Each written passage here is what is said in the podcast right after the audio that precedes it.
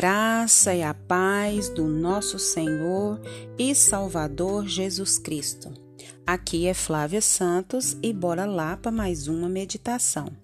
Nós vamos meditar na palavra do Eterno em Lucas 10:40. E a Bíblia, a palavra de Deus diz: Marta agitava-se de um lado para outro, ocupada em muitos serviços. Lucas 10:40 agitava-se de um lado para outro, ocupada com muitos serviços ou em muitos serviços. Marta, Marta. Muito bem. É, o erro de Marta não era o fato de servir. A condição de servir, ela ela é de todo cristão, de todo aquele que teve um encontro real com Jesus. Ele isso é algo natural do, do cristão, do filho de Deus, dos servos de Deus, de servir. Né? Servir é algo comum, é algo natural para os filhos de Deus. E, e deveria ser o lema de todos os filhos de Deus, de todos os servos de Deus. Servir, servir. E o próprio Jesus, quando esteve aqui na terra, ele disse: Eu não vim para ser servido, mas eu vim para servir. Então, o erro de Marta não foi em servir, o erro de Marta não foi ter assim muitos afazeres. É, a Bíblia diz que é para a gente fazer tudo é, conforme as nossas forças, conforme a nossa mente, conforme o nosso coração e aquilo que nos vem à mão, a gente faça por mestre da melhor maneira possível. Então, o erro de Marta é, não foi estar preocupada preparando um banquete para o Mestre, para Jesus. Feliz foi Marta, né, por ter essa oportunidade. Já imaginou de receber Jesus, um convidado tão especial, um convidado tão amado, tão querido. Né? Isso não foi o erro de Marta. E, e também pode ser o desejo tão caloroso é, de lançar toda a sua alma é, no compromisso de servir esse mestre nesse banquete. O erro dela também não foi esse. O erro de Marta. Sabe qual foi o erro de Marta, que estava ocupada em muitos serviços? Porque o versículo diz: Marta agitava-se de um lado para outro, ocupada em muitos serviços. Então o erro, o erro dela também não foi estar ocupada em muitos serviços. Mas sabe qual foi o maior erro de Marta e que é também o nosso? Sabe qual? É de estar ocupada em muitos serviços ao ponto de que? De se esquecer de Jesus e só se lembrar do trabalho.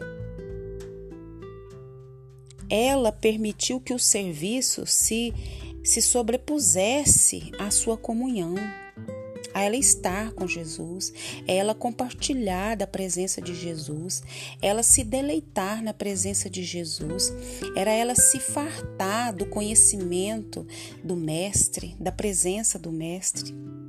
E então apresentou uma obrigação manchada com o sangue de outro. Interessante que nós criticamos muito Marta e enaltecemos muito Maria. Devemos ser Marta e Maria ao mesmo tempo.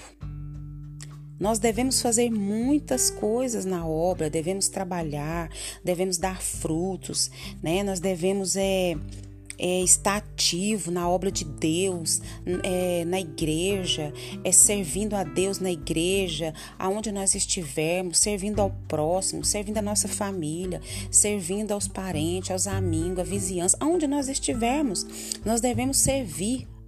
E como eu disse no princípio, servir é, é um lema de todo cristão. Mas ao mesmo tempo, nós temos ter também muita, mas muita comunhão com o nosso Jesus. Nós precisamos ter mais comunhão do que serviço, mas numa, numa, numa escala bem considerável. Então, o erro de Marta foi isso, foi deixar que o serviço é, atrapalhasse a sua comunhão com Deus. Tirando para os nossos dias de hoje.